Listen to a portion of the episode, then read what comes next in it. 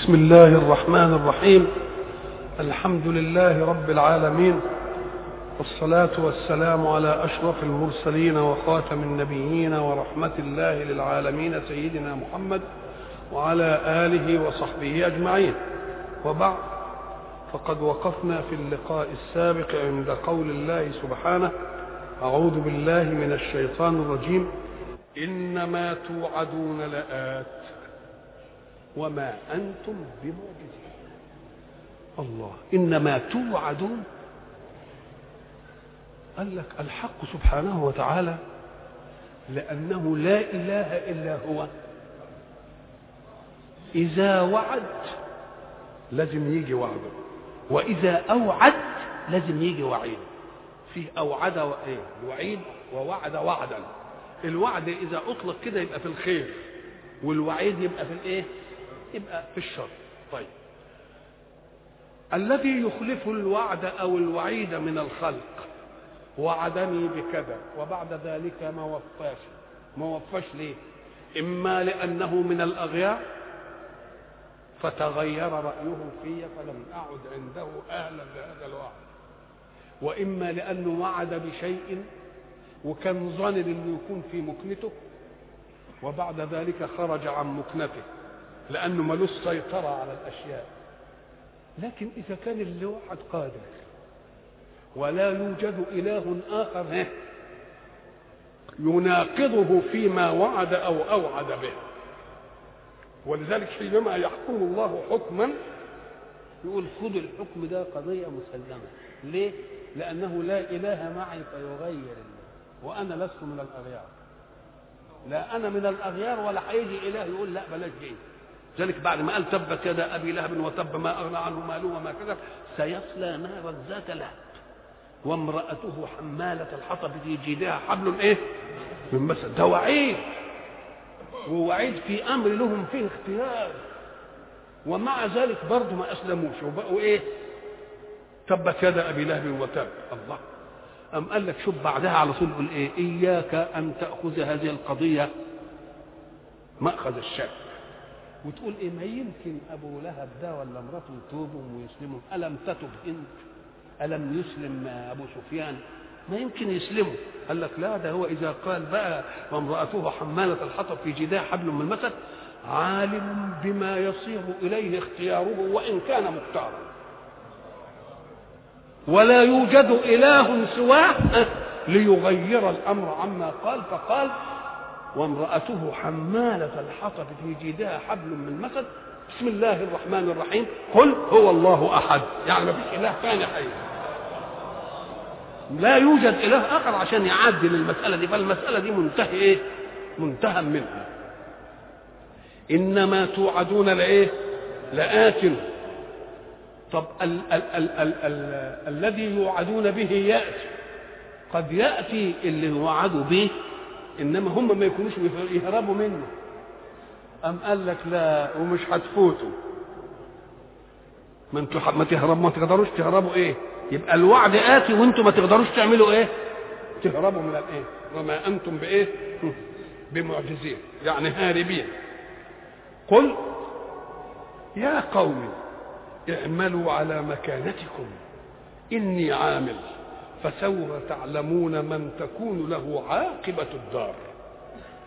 يا قوم قلنا إن القوم ده هم الجماعة بس عادة يطلق على الرجال لأنهم أهل القيام للمهمات والمرأة مفروض فيها الستر والبيتوتة.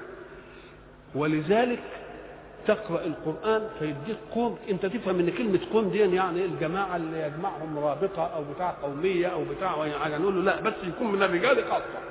من الرجال خاصة. لا يسخر قوم من قوم. عسى أن يكونوا خيرا منهم ولا نساء من نساء. عسى أن يكون خيرا منهن.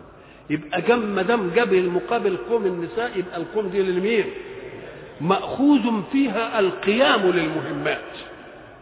القيام مأخوذ فيها القوامة. الرجال قوامون على النساء. هم اللي يعملوا الأعمال هم. فالخطاب دائما لمين؟ يا قوم. ولذلك الشاعر هناك كان بيقول إيه؟ وما أدري ولست إخال إخال أدري أقوم آل حصن أم نساء. يعني رجالة ولا إيه؟ ولا نسوان يا قوم اعملوا على مكانتكم المكان هو الحيز الذي يأخذه جرم الإنسان. كل واحد له مكان إن وقف له مكان مش كده؟ إن قعد له له مكان. والمكان ده هو المملوك لك من الأرض. انت في المكان ده. ما يقدرش واحد يجي يقف وانت واقف. لازم إيه تزحزحه طب هتزحزح اللي واقف ده يروح لمكان تاني ولا لأ؟ في عدم التداخل. عدم الايه؟ يعني التداخل. ما يجيش حاجتين اتنين في حيز واحد. ولذلك حتى دي أمر فطري. تيجي مثلا للولد الصغير اللي لسه ما بيدركش أي حاجة اللي بيحبه يا دوب يقف كده وعايز يقعد على الكرسي. مثلا كرسي قاعد عليه أخته أو أخوه. تقوم قبل ما يجي يقعد على الكرسي يعمل إيه؟ لازم يشده الأول. يشده من على الكرسي عشان إيه؟ بالفطرة عارف إن ما يمكنش إيه؟ حاجتين اتنين يجوا في حيز إيه؟ حيز واحد. ما دام في مكان مشغول ما يجيش الثاني إحنا لما بنشوف الحكاية دي بنشوفها في حتى في غير ذي الجرم المرئي. يعني لما تجيب قارورة قارورة وبعدين تضعها في ماء عشان تتملي. الصوت اللي هو البقلله اللي إحنا بنشوفها دي معناها إيه؟ ده خروج هواء لأن مش ممكن يدخل المية إلا طلع الهواء مش ممكن. قبل ما يطلع الهواء ما تدخلش المية ابدا. والهواء لأنه المية لأنها أكثر ساعة ما تنزل تضغط ويطلع مين؟ يطلع الهواء يعني عدم التداخل يعني ما فيش حيزين ما فيش حاجتين اثنين يبقوا في حيز إيه؟ في حيز يبقى مكانتك هي الحتة اللي انت إيه؟ استولي عليه ولذلك حتى في الجيوش وفي الحرب ومش عارف إيه لما يقعدوا يعملوا مش عارف بتاع يقول لك الطيارات تهدي ومش عارف وتعمل إيه انما ما تستوليش على اماكن. ما تستولاش على إيه؟ يبقى لازم إيه؟ لازم المشاة. امال يستولى على المكان إزاي؟ انت تخرب بالطيارة صحيح انما ما تستولاش. مفهوم؟ يبقى؟ اعملوا على مكانتكم فكأن اللي واقف في مكان ده إيه؟ يبقى نقول عليه متمكن. يبقى يقول للجماعة اللي بيعارضوا النبوة وبيقفوا منها هذه المواقف ويعملوا فيها ويقولوا إيه والجن والإنس وبتاع اعملوا على مكانتكم. يعني اعملوا على قدر استطاعتكم من التمكن. أو اثبتوا على ما أنتم عليه من الخلاف. والمناهضه ليه؟ برضو أنا عامل. يعني لا يكون ثبوت ثباتكم مانعا لي من العمل. أنتوا تعملوا وأنا إيه؟ أنا اعمل. أنتم تعملون على طاقاتكم وأنا اعمل على طاقات الايمانية ومدد ربي الاعلى من الطاقات. قل يا قوم اعملوا على مكانتكم إني عامل. فسوف تعلمون من تكون له عاقبة الدار. سوف تعلمون من تكون له عاقبة إيه؟ الدار. طيب سوف تعلمون من تكون له له عاقبة الدار. أم قال لك كلمة اللام دي زي ما قلنا له بتدي دي للإيمان لأن عاقبة الدار تكون لصالحه. لأن التانيين مش هتكون له تكون عليه. عليهم دائرة الإيه؟ السوء. يبقى ساعة ما تشوف اللام اعرف إن دي هتجيب إيه؟ هتجيب إيه؟ فسوف تعلمون من تكون له الإيه؟ من تكون له عاقبة الدار إنه لا يفلح الظالمون فكأن الظالمون إن كان لهم عاقبة ليست لهم وإنما عاقبة عليهم تبقى جاية من عليهم من لا يفلح الإيه لا يفلح الظالمون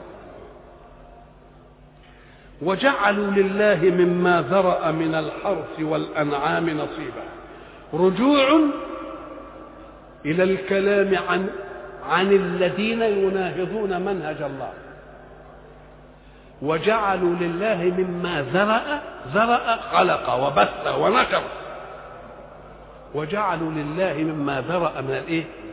من الحرث والأنعام نصيبا. الحرث يراد به الزرع. وسمي الزرع حرثا لأنه يأتي إيه؟ بالحرث تحرث أفرأيتم ما إيه؟ ما تحرثون أأنتم تزرعونه؟ أم نحن الإيه؟ أم نحن الزارعون؟ يبقى الحرث يطلق على الزرع وأطلق على الزرع لأن الحرث سبب له. والأنعام هي التي ذكر الحق عنها أنها تتمثل في ثمانية أزواج في آية تأتي بعد ذلك اللي هي الإبل والبقر والإيه؟ والغنم. وجعلوا لله مما ذرأ أي مما خلق. قال لك آه مما زرع ده هم بيزرعوا. أم قال لك ما هو ربنا قال لك قال لك هم بيحرثوا بس هم يحرثون ولكن من الذي إيه؟ من الذي يزرع؟ الله. طب هو حرس الأرض ورمى البذر. طب مين اللي ادى للبذره قطع علشان ما يتربى لها جذر وتبقى تمتص ومش عارف إيه مثلا. فكذا. من الذي جاء بعناصر الأرض كده وخلاها البذر تتوجه إلى العناصر الصالحة لها. وتترك غير الصالحة. ذلك العلماء لما يجوا يدرسوا للطلاب أولادنا يعني ما يديلهمش الحقائق الإيمانية في الإيجاد. ساعة ما يجي مثلا يتكلم عن ألوان الحيوانات يقول لك والطبيعة أمدته باللون الذي يمكن أن يخضع فيه ليدفع عن الطبيعة طبيعة طب ما تقولها كده إن ربنا بيعطي آه الذي قدر فهدى الذي خلق فسوى والذي قدر قدر فهدى ويجي مثلا يقول لك ده النبات بيتغذى بإيه؟ أن يقول لك ده إيه؟ بخاصية الأنابيب الشعرية.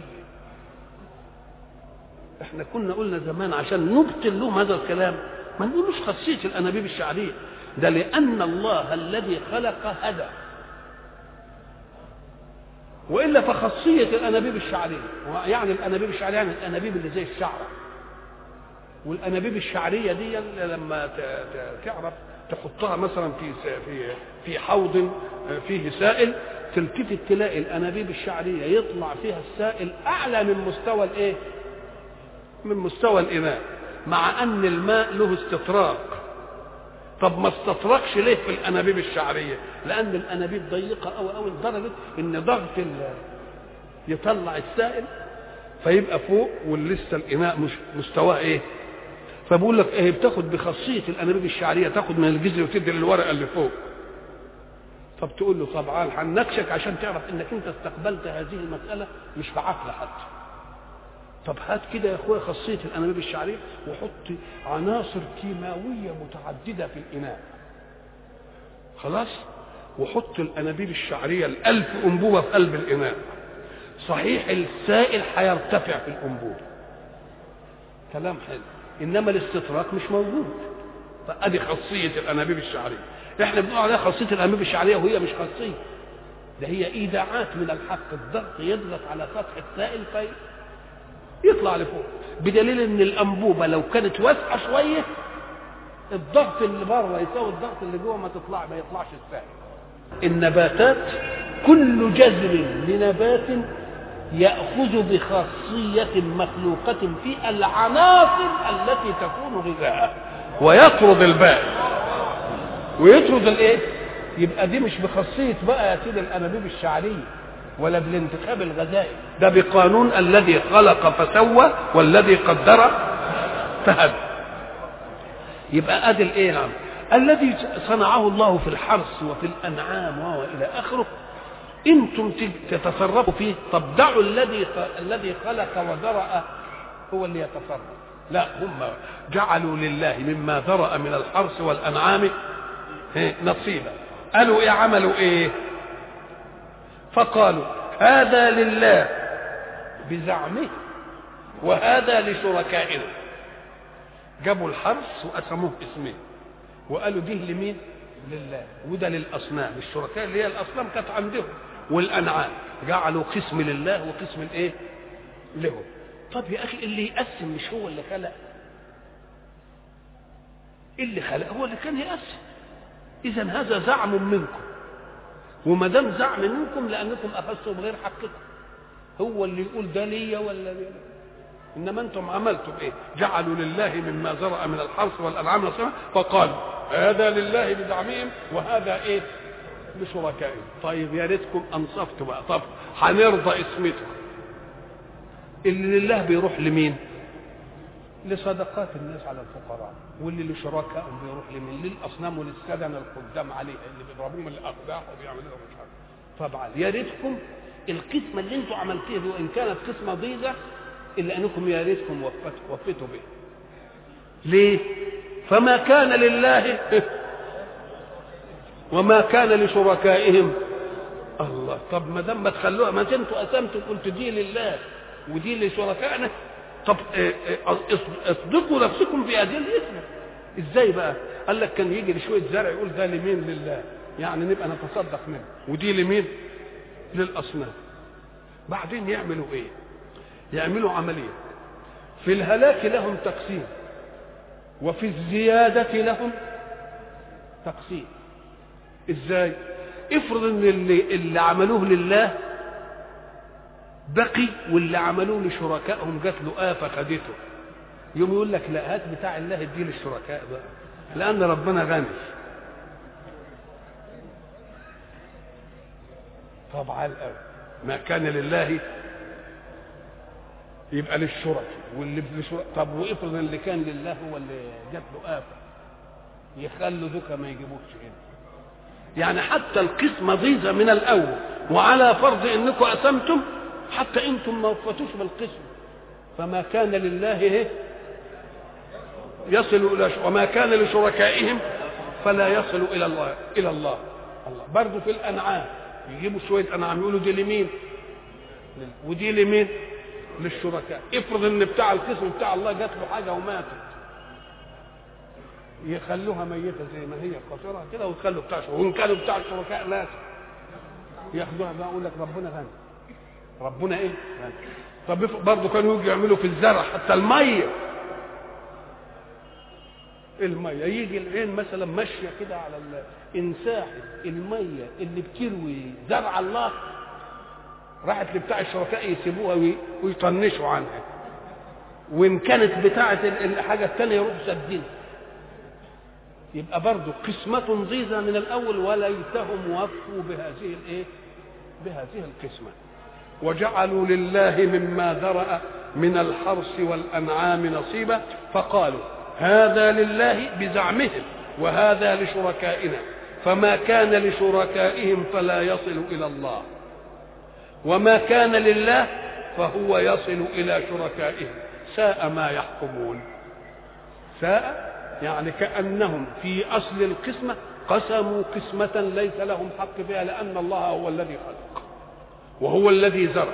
وليتهم وفوا بهذه القسمة فتركوا ما لله لله وتركوا ما لشركائهم لشركائهم ولكن إذا حصلت آفة تذهب ما لله.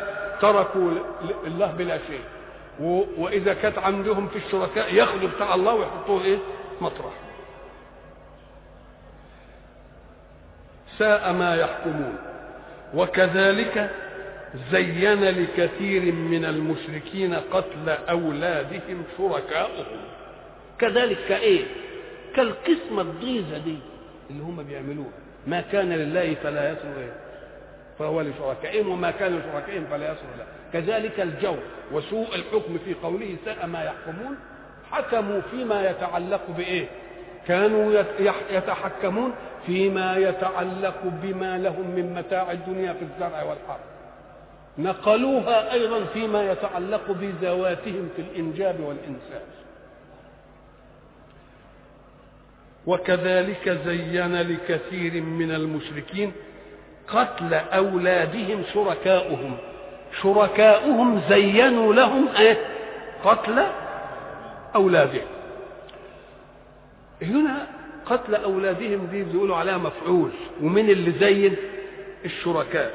وجه التزيين إيه؟ التزيين هو إدخال عنصر التحسين على شيء ل- ل- لشدة انجذاب النفس إليه.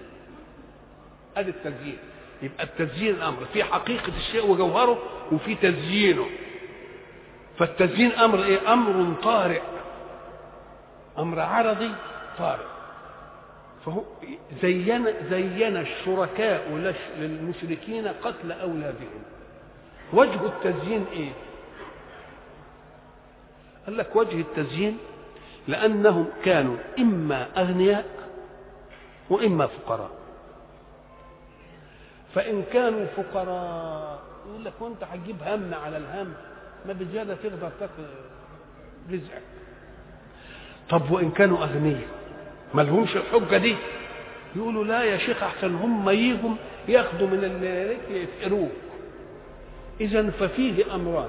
إما فقر موجود بالفعل وإما فقر مخوف منه.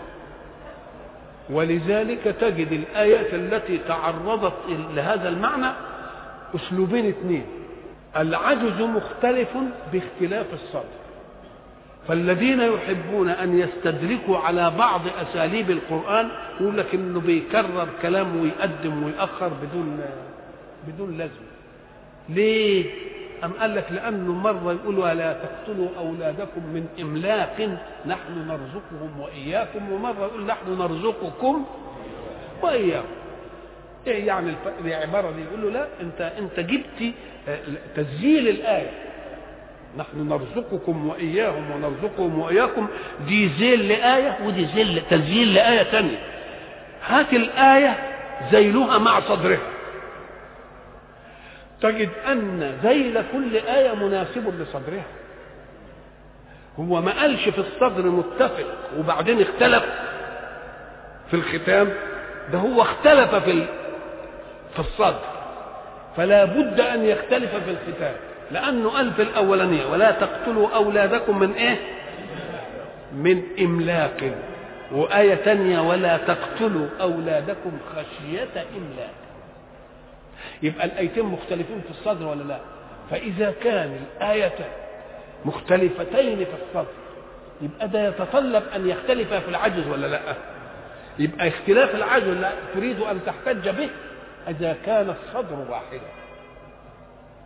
إنما الصدر مش واحد. لو قال لا تقتلوا أولادكم من إملاق نحن نرزقهم وإياكم وبعدين ألف يا ثانية لا تقتلوا أولادكم برضو من إملاق نحن نرزقهم وإياكم نقول أيوة الصدر متحد والعجز مختلف لكن ده الصدر مختلف والعجز يبقى ما دام الصدر مختلف يبقى منطقي أن يكون العجز إيه؟ مختلف طيب الوجه الخلاف إيه؟ أم قال لك لأن في الآية الأولى لا تقتلوا أولادكم من إملاق فكأن الإملاق وهو الفقر موجود ولا لأ؟ فإذا كان الإملاق وهو الفقر موجودا يبقى شغل الإنسان برزقه أولى من شغله برزق من يأتي. ده هو مشغول برزقه. ما هو الفقر موجود. يبقى مشغول برزق مين؟ برزق نفسه. يوم يقول له ولا تقتلوا أولادكم من إملاق نحن نرزقكم وإياكم. ولا تقتلوا أولادكم من إملاق. الإملاق موجود. يبقى شغلهم برزق أنفسهم قبل أن يشغلوا برزق من يأتي. يبقى لازم يقول إيه؟ نحن نرزقكم واياكم لأنه مشغول برزق مين؟ برزق نفسه. يبقى نحن نرزقه. وبعدين هم.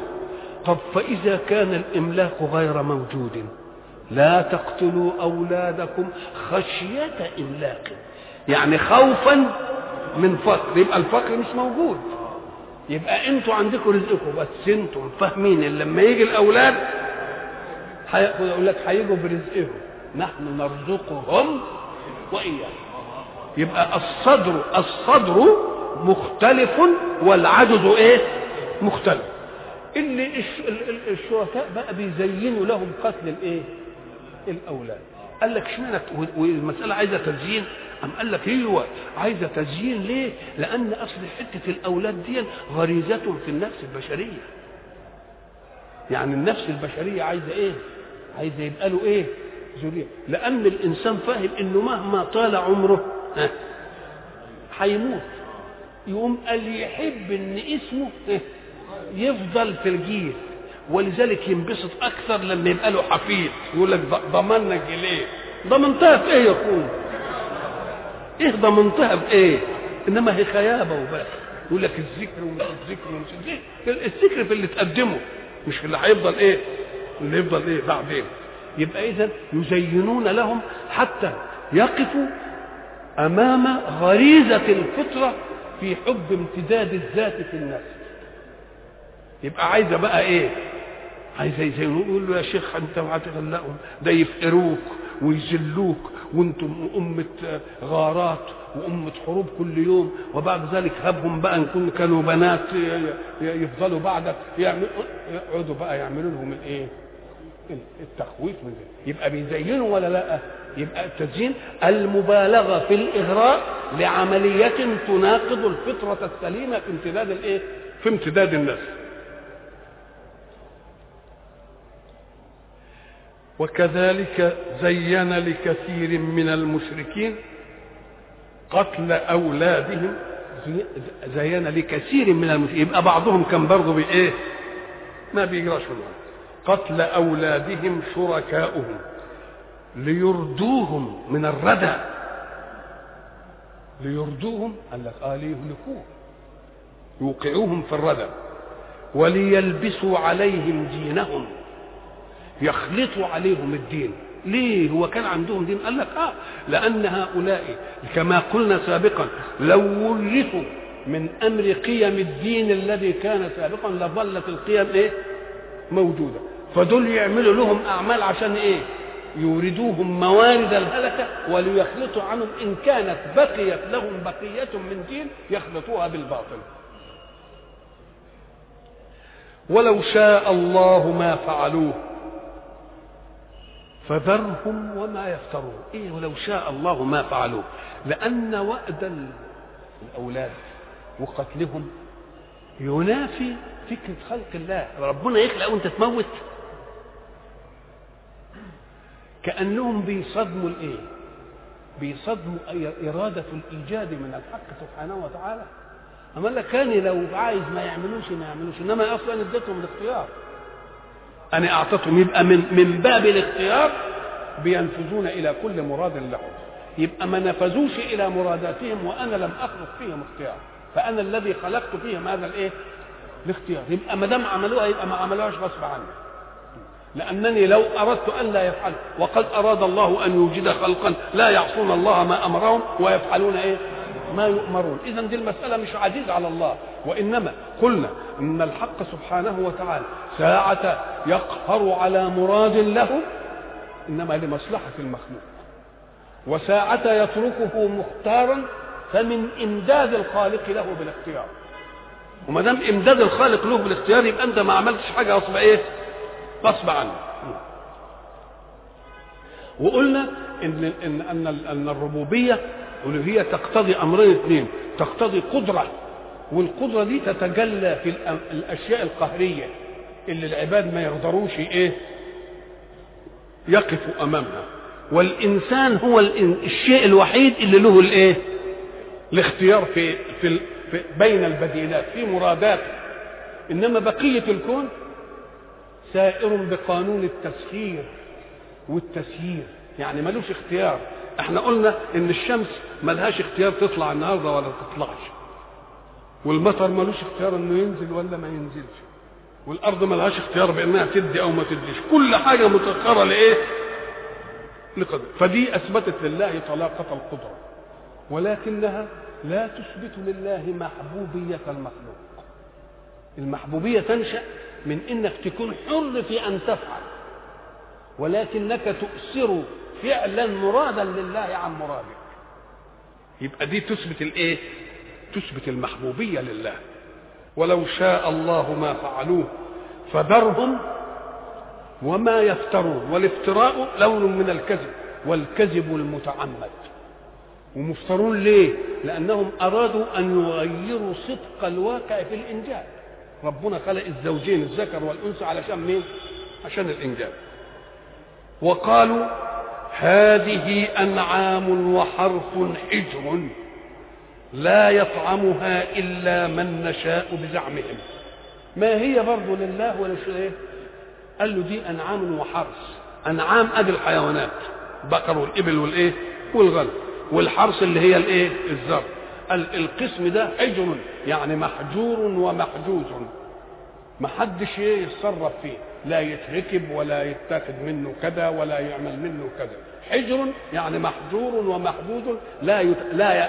لا يتعدى نفقها إيه إليه. اللي إحنا قلناها زمان ما جعل الله من بحيرة ولا سائبه ولا وصيلة ولا حام أنتم اللي عملتوا العملية دي وابن عمرو بن لحي هو اللي جاب الايه؟ اللي عمل الحكاية دي.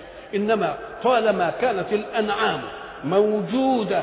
يبقى انت انتفع بها في أي وقت من الأوقات ويريد الله أن يطلق النفعية بها لأنك لما تجعل حام وتسيبه كده يرعى كما يشاء طب لعله لا يوجد له مرعى. يبقى يموت ولا ما يموتش؟ لكن إذا كان محسوب عليك تبقى ما كانش دي مرعى له تقعد تدبق له انت إيه؟ تدبق له الأكل. إنما بعد ما تاخد خيره وتسيبه لما يعجز كده وبتاع وحاجات زي دي تقول له لأ. وقالوا هذه أنعام وحرث حجر أي محجورة محجوزة عن النفس لا يطعمها إلا من نشاء. محرمة على دولة وأنعام حرمت ظهورها اللي هي إيه؟ بزعمهم هي وأنعام حرمت ظهورها ما تركبش. وأنعام لا يذكرون اسم الله عليها. ما هي بقى للأصنام يبقوا يذكروا اسم الإيه؟ الأصنام. افتراء عليه. افتراء عليه يدل على أنهم فعلوا ذلك ونسبوه إلى أنه متلقى من الله. يبقى لو أنهم افتروه كده وقالوا إحنا قايلينه من عمدنا يبقى ما فيش مانع. إنما افتراء عليه دل على أنهم جاءوا بهذه الأشياء ونسبوها إلى إيه؟ يعني انحلوا عن الدين وأرادوا أن إيه؟ يقولوا لا ده هو إيه؟ ده هو ده الدين. سيجزيهم بما كانوا يفترون. وقالوا ما في بطون هذه الأنعام خالصة لذكورنا؟ وقالوا ما في بطون هذه الأنعام خالصة لذكورنا. على أزواجنا ومحرم ومحرم على أزواجنا. الله. بقى فيه يجي اللي في البطون؟ ويقول لك إيه؟ اللي في البطون دي. خاصة للذكور بس إنما النسوان بتوعنا ما يأكلوش منه. الله. ليه؟ السبب إيه؟ اللي عملها كده خاصيا مين؟ وقالوا ما في بطون هذه الأنعام يعني الأجنة اللي في البطون دي ليه؟ لمين؟ لنا للذكور. والأزواج لا ملهمش وإن يكن ميتة فهم فيه شركاء. يبقى ما في بطون هذه الأنعام خالص لذكورنا ومحرم على أزواجنا وإن يكن ميتة يدل على على التشقيق في القسمة. يعني كأن ديك بيتكلموا في الأحياء. ما في بطون هذه الأنعام. إن كان حيا يبقى لذكورنا ومحرم على إزواجنا. وإن كان ميتة عرفنا دي منين؟ من المقال من الايه من المقال وإن يكن ميتة كأن الكلام في الأولى للإيه؟ للأحياء. وإن يكن ميتة فهم فيه شركاء. يعني الإيه؟ الذكور والأزواج. سيجزيهم وصفهم أي كذبهم. إنه حكيم عليم. قد خسر الذين قتلوا أولادهم سفها بغير علم. إيه وجه الخسران؟ قال لك لأن وجه الخسران لأن إذا كان الله يرزقهم وإياكم ويرزقكم وإياهم لعلك أيها الأب قتلت ولدا ستعيش أنت في رزقه وكثيرا ما يكون بعض الأولاد يقول لك ده وش فتوح ده من نهار ما جالنا ده الخير مش عارفين نعمل إيه. ليه؟ علشان الإنسان ما يتأباش على عطاء الله. لأنك حين تتأبى على عطاء الله تحرم نفسك العطاء فيما تظنه غير عطاء. يبقى خسروا ولا ما خسروش؟ وأيضا لأنكم أنتم في بيئة تحب الصريخ. الصريخ يعني إيه؟ ساعة ما يصرخ كده يبقى في شدة جات له. يعني يعني يعني يستنجد وأولى بك أهلك وأولادك. طب سيدنا جد سيدنا رسول الله صلى الله عليه وسلم حينما ذهب ليحفر البير مش جت قريش ووقفت له علشان ما يحفرش؟ وبعدين قال إيه؟ أنا لو لي عشر أولاد أنا أضحي بإيه؟ يبقى اذا كثرة الأولاد في المسائل دي تكسر الصريخ لك.